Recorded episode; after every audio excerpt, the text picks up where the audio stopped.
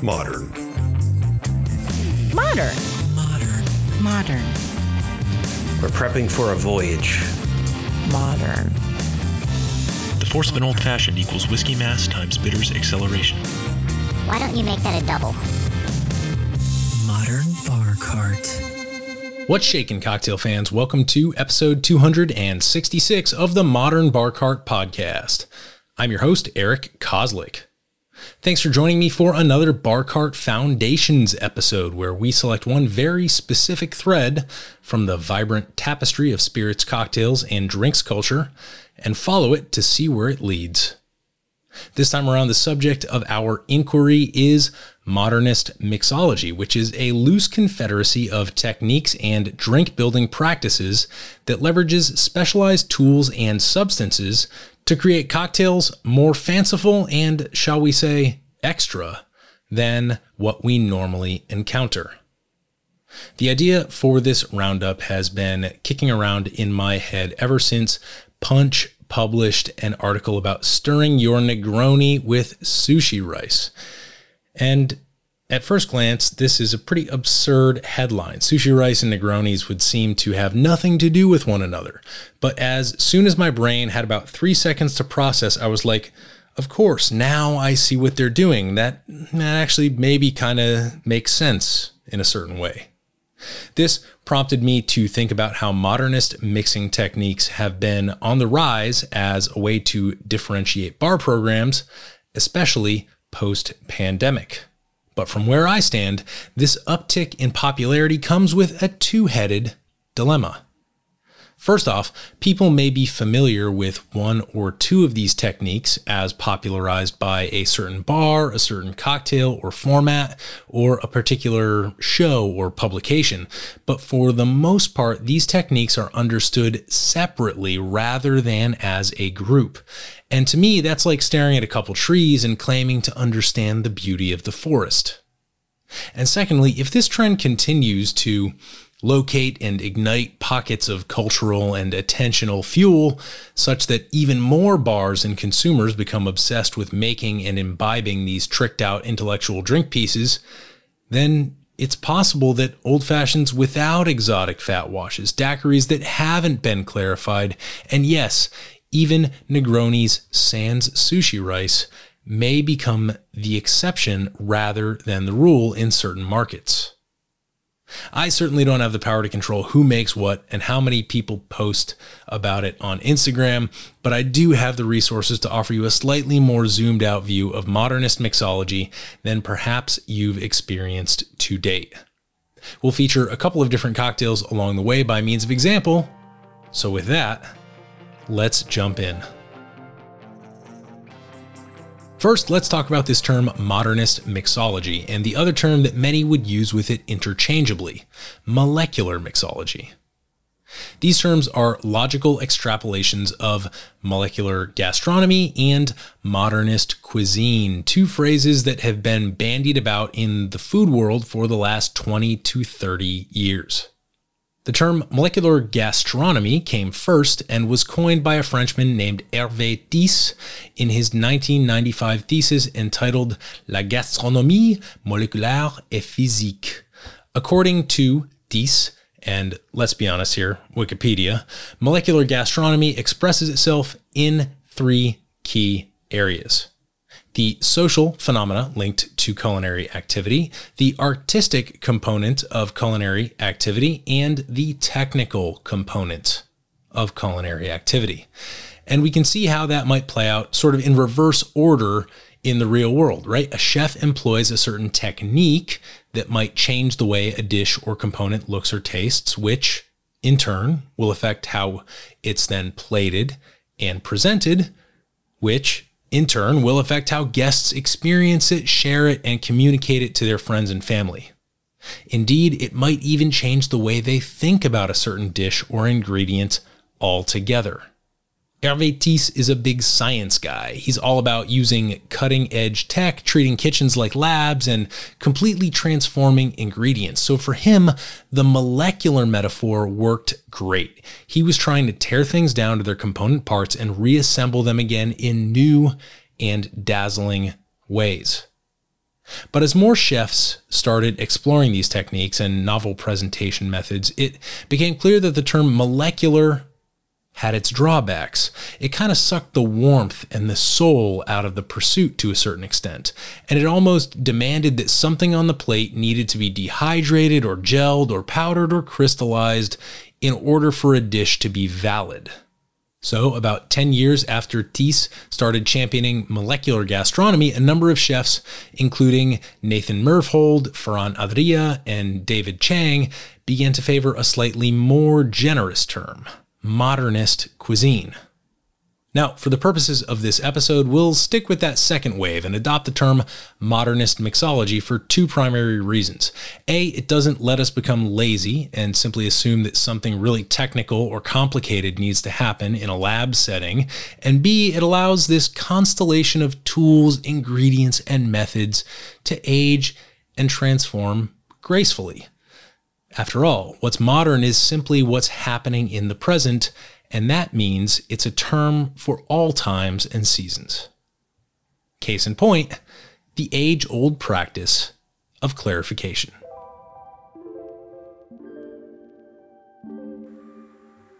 If you've been a fan of this podcast for a while, it's likely, nay, almost inevitable, that you've sampled or tried your hand at making a clarified milk punch.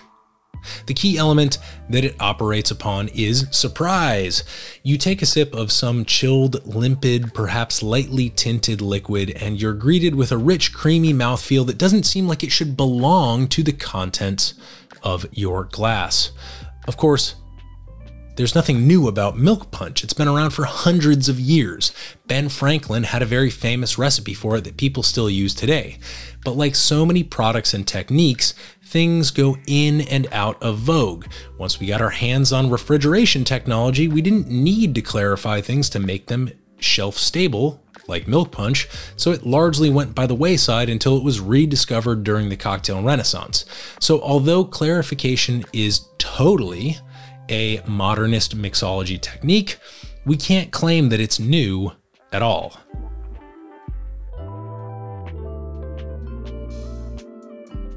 For a great rundown on clarified milk punch, you should check out our two part interview with Eamon Rocky, creator of Rocky's Milk Punch, in episodes 213 and 214. Here's Eamon describing the one trick that will allow you to create perfectly clear milk punch at home.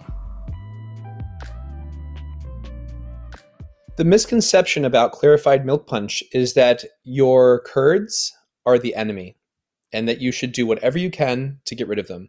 The curds are your only friend when you make milk punch. And what I mean by that is you're describing the process that almost every bartender immediately goes for when they make it. And I'm always just so confused as to why. I think there's probably some ding dongs that put videos on YouTube showing an incorrect process and and I'm so sorry that that is the case. But that is not how you make milk punch, at least not in the most effective way. And and quite simply, the way you make milk punch well is you actually use a very porous filter. You don't want a tight filter. You want the loosest filter possible. And what I what I tell people is, you know, use a tablecloth, a cotton tablecloth. Use an inside out bed sheet or or sorry, a pillowcase inside out pillowcase is just about the best clarification filter you can get. And the reason is the reason is because they don't stop the flow of liquid at all. But you know what they do stop is the curds. And so what happens is you pour your uh, not particularly attractive initial break, initial break of the punch with all the curds floating around in it. You pour it whole, all of it, all of it into let's say the the the pillowcase inside out and what happens is all the curds will fall onto the sides, the insides of the of the pillowcase, and they clog the very loose weave of the cloth. That means that the curds are actually doing the work for you. You're not clarifying the punch.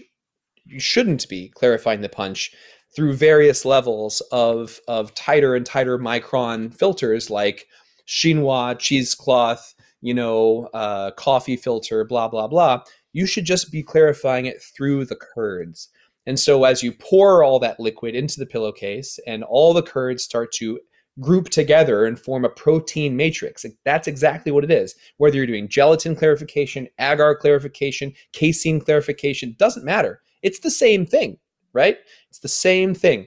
Um, so all of these curds are falling into uh, the shape along the inside of the pillowcase, and as they really take form and they they knit together to form that matrix, you simply take the the punch and you the liquid that's come through and you pour it gently back on top. And you let that cycle go over and over and over and over and over until all of the casein all those curds have adhered to each other and and formed their own organic natural single filter and if you just repeat that cycle you will get a clear punch and it will be beautiful and you will maximize your yield because you're not losing any to the cheesecloth to the coffee filter to spilling it to whatever right? You're you're just you're allowing the same amount of liquid to start the process and the same amount of liquid to stop. The only thing you should be losing is the volume and weight of the casein itself which you don't want anyway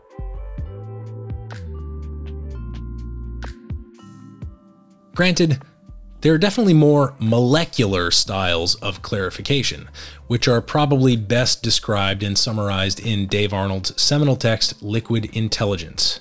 These include agar clarification, where you turn your liquid into a gel, which allows solids to be separated, Racking using a separatory funnel, which permits you to separate the heavy sediment in the bottom of a settled juice from the clear liquid at the top, and even the use of culinary centrifuges, which physically spin the solids out of suspension in a liquid. Most of these methods are out of reach for home bartenders due to obvious space and cost constraints. But that doesn't mean we can't go to our favorite high end modernist cocktail joints and enjoy them courtesy of our better funded professional colleagues.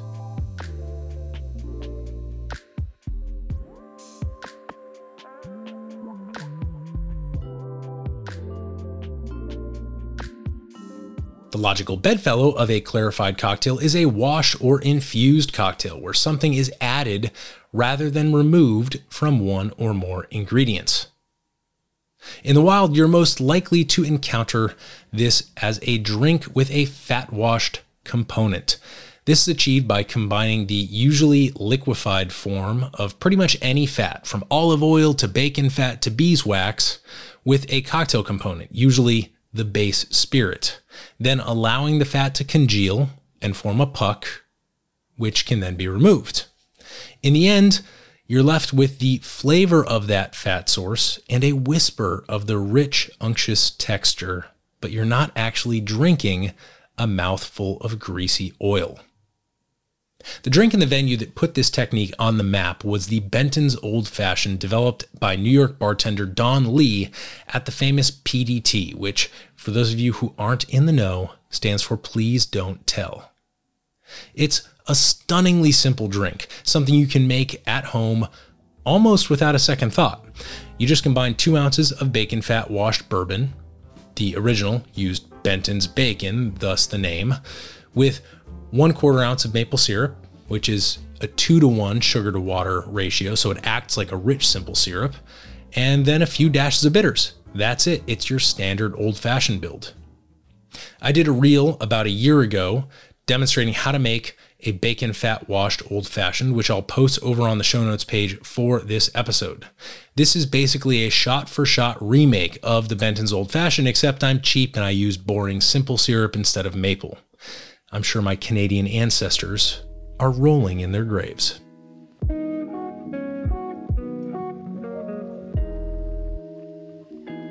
But bacon fat aside, the real reason why I bring up washed drinks is because there's, like I mentioned earlier, this recent trend that involves stirring your Negroni with a couple bar spoons of uncooked sushi rice. Like so many trends, it's covered by Punch Magazine in an article that I'll link to in the show notes, and which has been making the rounds on our community Discord server. So email me and request a link to join if you'd like to see what other folks are saying over there.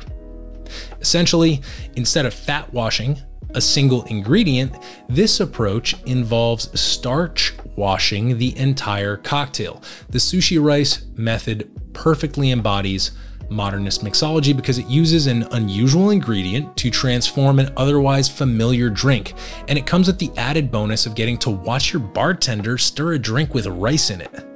Watching all those little white grains swirl around is altogether different than watching someone stir a normal Negroni. So it takes you out of that normal presentation, and the end product is going to be a bit hazy, even due to the starch from the rice.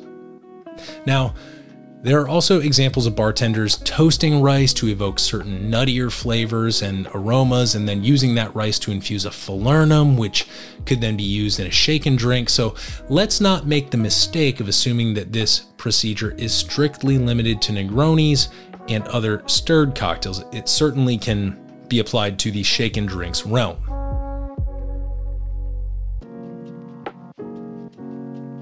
But before we move on to discuss other modernist techniques, I want to read you the recipe for the Negroni riff that the aforementioned Punch article is inspired by, and hopefully it can work as a sort of cautionary tale for modern mixology. The cocktail's name is the Negroni de Nubes, and it was developed by a trio of bartenders at the Brooklyn bar Leyenda. To make it, you'll need one and one quarter ounces of unsmoked mezcal, one ounce Blanc vermouth, preferably Dolin, three quarters of an ounce of strawberry infused Suze Cappelletti mixture, which is, I think, a two to one ratio of Cappelletti to Suze infused with strawberries, one dash of saline solution, and two tablespoons of uncooked rice. Combine the ingredients in a mixing glass with ice, stir until well chilled and diluted, then strain into a rocks glass over a, a large cube. Garnish with a grapefruit twist, and enjoy.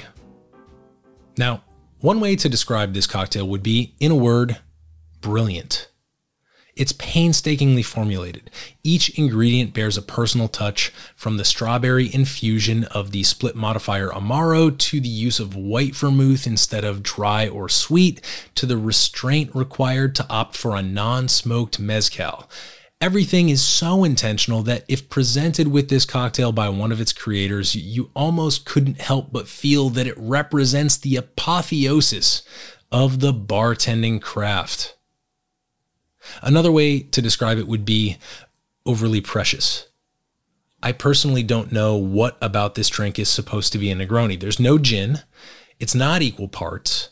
I don't understand why we need saline except as a virtue signal to imply that the person making it knows something you don't. And every ingredient feels shoehorned in to make up for the idiosyncrasies of all the other creative choices. The only thing that makes sense to me in the end is the grapefruit twist garnish. A Negroni is supposed to be simple. That's one of the pleasures of drinking one, and without the eerie artificial yellow of Suze, the plasma pink hue of strawberry, and the haze from the sushi rice, a regular Negroni is beautiful enough when served over a nice clear rock. So the choice is yours.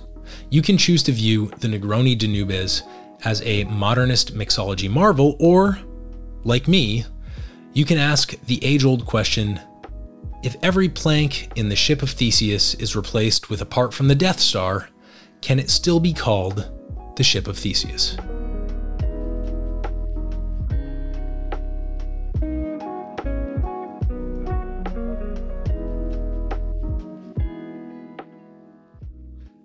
This episode is brought to you by Near Country Provisions. And I thought I'd take a moment to talk to you about one of my favorite times of the year grilling season. To me, there's few things better than popping a couple sirloins or New York strips on the grill, and it's even better when I know that my beef is local, grass fed, and sustainably raised by independent farmers. That's what Near Country Provisions is all about, and they do a heck of a lot more than just steaks, including wild caught seafood, pasture raised pork and chicken, and even add ons like eggs, cheese, and soup bones. The variety of cuts available is staggering, and I've literally never experienced a subscription service with as many awesome customization options. Each month, I simply set my preferences and a beautifully curated selection of proteins arrives at my door on dry ice. If you live in the mid Atlantic, head on over to nearcountry.com and enter the code BARCART when you sign up for your subscription to receive two free pounds of bacon or ground beef in your first delivery. That's BARCART, B A R C A R T, all one word, at checkout. Becoming a Near Country subscriber is easily one of the biggest quality of life improvements I've made in the last several years, so I hope you'll give Near Country Provisions a shot and let me know what you think. Now, back to the show. Next up on our modernist mixology hit list is a set of techniques that leverage water's most cocktail friendly property to transform ingredients and flavor profiles. I like to refer to this category as simply freeze thaw, but it's actually derived from an age old practice known as jacking, from which we derive the word applejack.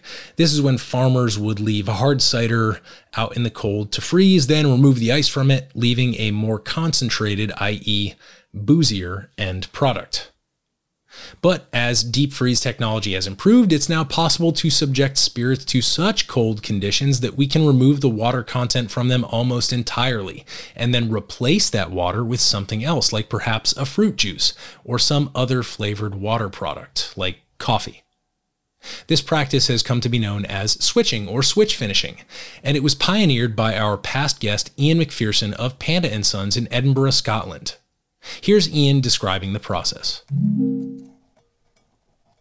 For me, with anything to do with cocktails, you know, if I read about a technique to make beer or wine, or even just a chefing technique, I, I will practice it so I understand it, follow, you know, certain recipes to do that. And there was one called Eisbock, and this was a very uh, primitive style of beer, very delicious, but comes from Germany, where again it was an accidental technique, but basically they left the beer out in the cold winter months and it froze using the process of freeze concentration. So a large part of the water that makes up beer was frozen, and what they did was they siphoned that off, and they were left with you know more concentrated, higher ABV beer. I, I guess like Applejack, like jacking in the states as well.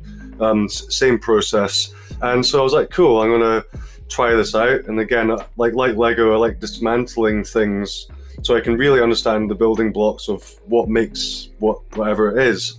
Um, so I did this just to understand the technique, and you know what I was finding was when I was tasting the frozen water, or large parts of it as water, was there was a lot of flavor there. You know, you know, obviously when you hear about frozen water, you just think water, but when I was trying it, I was like, oh, hang on, there's a lot of flavor being taken out of, of during this process. So then I was thinking about it, you know, I guess in terms of Lego, like, well, then what if I add a different block in? So I guess this is where the name comes from, switching out the frozen element and adding a different um, building block in. Um, and this is kind of where switching became because I was like, well, if I can take flavors out of the um, ingredients, I can add different flavors in. And yeah, this is really where switching uh, was born. And, you know, a lot of people would get to me going, yeah, this is freeze distillation. I know it's a bigger grey area over in, in the States, but, you know, if you look at the Oxford Dictionary, you know, it states that, you know, distilling is about boiling water, you know, to do this. And the difference is when you when you cook something, it's changing the flavor by heat. But when you're freezing something, you're just concentrating the existing flavors that are there. You're not you're not changing them. You're just concentrating the flavors. So this was kind of the catalyst, I guess, to really take on board Sub Zero as a complete category and taking it forward. In addition to breaking spirits down into their Lego like components and switching them around, freeze thaw can also be used to transform ingredients using pressure. Using a process he has since developed called suppression, Iain freezes spirits and whole fruit into two liter stainless steel kegs. When everything is frozen solid, the flavor from that fruit leaches into the drink as the cells burst from the pressure. So, as you can see, the power of freezing has a lot of potential when it comes to making our familiar cocktails a little bit more interesting. As a little writer comment on the whole notion of freezing, I should note that perhaps the most common technique you'll see at bars is the use of liquid nitrogen to chill down glassware and certain ingredients. In his book Liquid Intelligence, Dave Arnold describes a technique called nitro muddling, where he uses liquid nitrogen to freeze delicate herbs like basil, for example, so that they don't release the more soapy, bitter polyphenols when they're smashed and incorporated into a drink. But aside from that very esoteric use case, yeah, in most cases, you're simply going to see bartenders using liquid nitrogen to chill down your glassware. And you know what? I'm not one to turn down a perfectly chilled glass, and neither should you. So let's see. So far, we've talked about clarifying, fat and starch washing, and all the crazy things you can do with freeze thaw methods. What could possibly be left over? Well, how about air? What happens when you play around with different ways to aerate your drinks? By way of demonstration, let's take a look at a famous drink from yet another famous New York bar. The bar is Bar Dante, and the drink is their legendary Garibaldi cocktail. To make it, you'll need, very simply, one and a half ounces of Campari and four ounces of fresh squeezed orange juice. In a highball or Collins glass with ice, add the Campari, then top it up with the orange juice, garnish with an orange wedge, and enjoy. Here's the thing though, you gotta spin that orange juice in a high speed blender, maybe with a cube or two of ice until it's nice, nice, nice and frothy. This is a technique known as citrus fluffing, and it can be done using everything from orange to grapefruit to pineapple juice. Essentially, the air opens up the aromas of the citrus juice and creates a cloud like texture that really allows you to slow down and savor this low ABV sipper. There are two main things to say about citrus fluffing by way of analysis. The first is that it's one of the easier techniques to execute at home, right? Most of us have blenders. And the second is that it's one of those techniques that doesn't result in a wholesale reimagining of the drink. After all, the ingredients are the same. There's nothing added or taken away, but the changes to the appearance and texture are nonetheless meaningful, and they can really decide the difference between a B plus or A minus drink and one that dazzles with an A plus plus. Speaking of stuff that you can do with air in a cocktail, we would be remiss if we didn't address the trend that had everyone talking a few months ago when the Netflix show Drink Masters hit the airwaves. That's right, it's time to talk about foams and airs.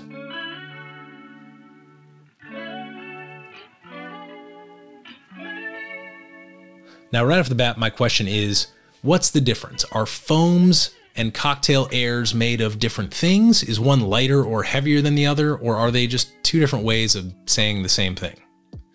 So, first, let's talk about what they have in common. Both foams and cocktail airs employ thickening or foaming agents to create bubbles that sit on top of a cocktail, or perhaps in a slightly more culinary application, they can be served alongside the cocktail as kind of like a contrast. Generally, this is done with the help of a substance known as a surfactant, which decreases the surface tension in liquids. Think about it. The less surface tension there is, the easier it is for those little delicate bubbles to keep from popping due to pressure. When it comes to differences, the primary one is that foams do tend to be thicker, and that can mean that the bubbles are smaller and less airy, or that it sets up as creamier and more rigid, sitting on top of the drink instead of merging and dissolving into it. Or, you know what? It can mean both of those things at once. Because cocktail airs are lighter and do have that side effect of dissolving and sort of breaking down over time, they tend to be made a la minute and separately from the drink, then added on top right at the moment of service. The classic example of foam in the mixed drinks world is to use an egg white or aquafaba to make a nice rich head on your whiskey sour or clover club cocktail by employing the dry shake or reverse dry shake method. Nothing fancy there, just good classic mixology. However, certain modernist ingredients and tools have emerged to make this process even easier and, well, foamier. The big one that you'll hear a lot is called lecithin. And I personally found the first couple sentences on the Wikipedia page to be extremely helpful in understanding this class of compounds. It reads, quote, Lecithin, from the ancient Greek lekithos, yolk, is a generic term to designate any group of yellow brownish fatty substances occurring in animal and plant tissues which are amphiphilic. They attract both water and fatty substances, and so are both hydrophilic and lipophilic, and are used for smoothing food textures, emulsifying, homogenizing liquid mixtures, and repelling sticking materials. End quote. So, a lot of Greek in that blurb with the philia and the lekithos yolk thing, but the big takeaway is that these substances can be isolated from either animals or plants, which is great when taking dietary constraints into account, and they solve the classic problem of oil and water not wanting to mix. Now, in practice, using ingredients like lecithin or other similar thickeners like agar agar or gelatin is that they need to be incorporated into the foam with different ratios relative to the other ingredients that you're mixing with. That means foams and airs end up being more like baking, where precision is everything. So you're going to want to get yourself a very sensitive kitchen scale, something that can register a change of at least 0.1 grams if you want to start playing in this world. The other elephant, of course, in the room when it comes to foams and thickeners is that fancy shiny metal contraption that has a nitrous gas adapter and spits out really consistent culinary grade foams. Our friend and past guest Nick over at Cocktail Chemistry has a great video on how to use these tools, which are known as iSi or ISI whippers, so we'll be sure to link to that over on the show notes page. Depending on what you put in them, iSi whippers can produce foams with a varying degree of textures, so they're great tools.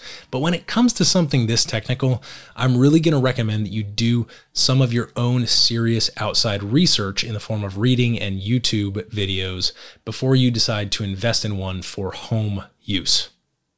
Of course, the delight of using cocktail foams and airs is that you can create a dichotomy of flavors in the glass, one flavor sitting next to another that then transform as they gently merge. And to wrap up our modernist mixology medley, we're going to stay on that subject of flavor dichotomy by exploring a method called spherification.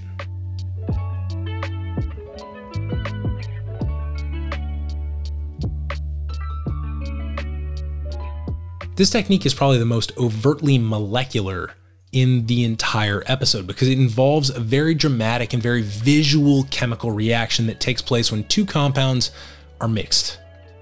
The result that bartenders are driving for in this scenario is to generate tiny little spheres, almost caviar like, that can be used as a flavored garnish or as a component in a drink.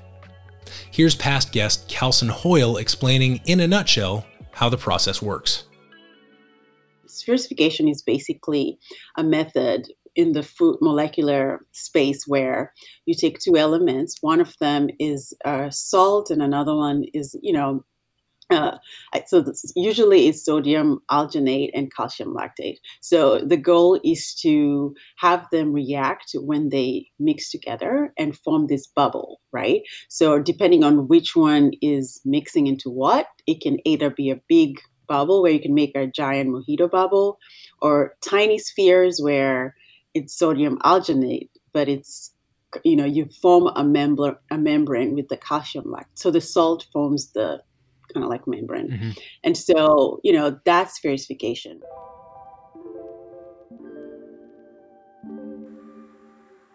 To get a bit more in the weeds, and I do mean weeds here since sodium alginate is derived from seaweed, you can essentially drive for one of two outcomes in the spherification world. One big sphere with lots of liquid inside, which is actually called reverse spherification, or a bunch of little spheres with little to no liquid inside. The only things you need to manipulate are which compound gets dropped into which and of course the amount of liquid you drop at any given time. So in the case of the caviar, the regular spherification, you're dissolving your sodium alginate into the liquid that you want to spherify, usually some sort of juice or sweet liquid. Then you use something like an eyedropper, a syringe, or a squeeze bottle to drop tiny drops into a bath of calcium salt.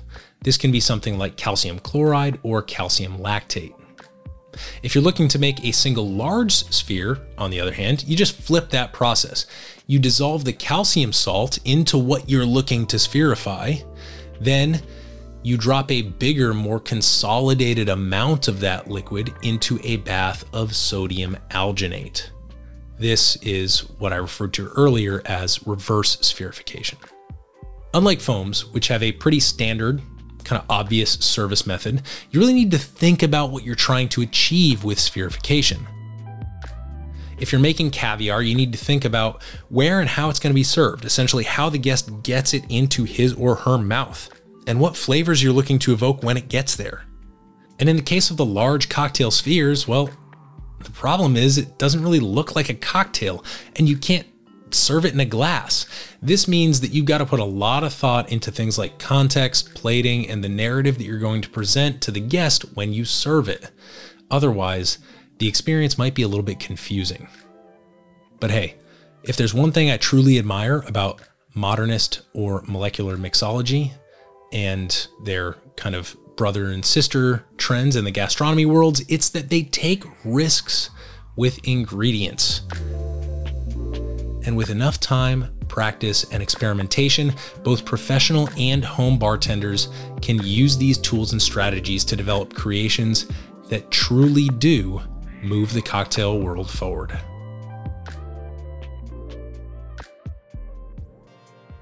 I'm Eric Kozlik.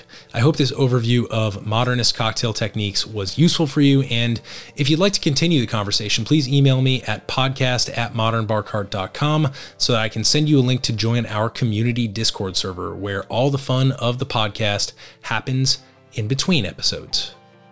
Until next time, may your milk punches be perfectly clear, your foams rich and creamy, and your Negronis ricey. Or not. Cheers.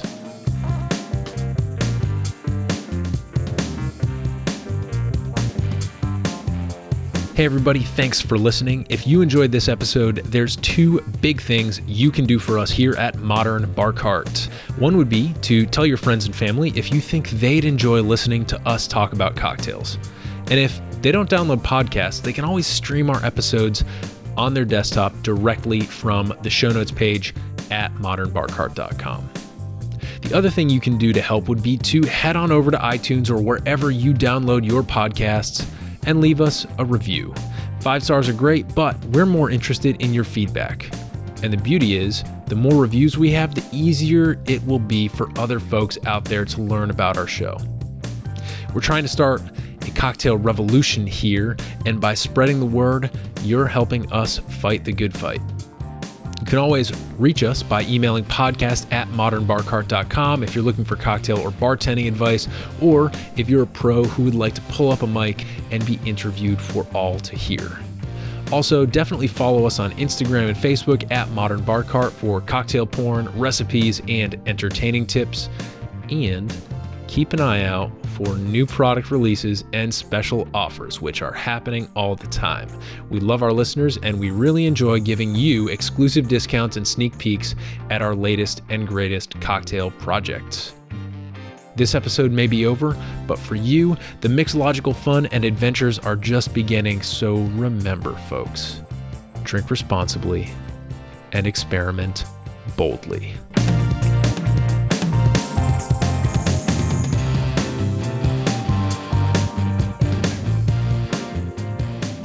This episode was made possible with editing and sound design by Samantha Reed and a little bit of modernist mixology magic by yours truly. This has been a Modern Bar Cart production, copyright 2023.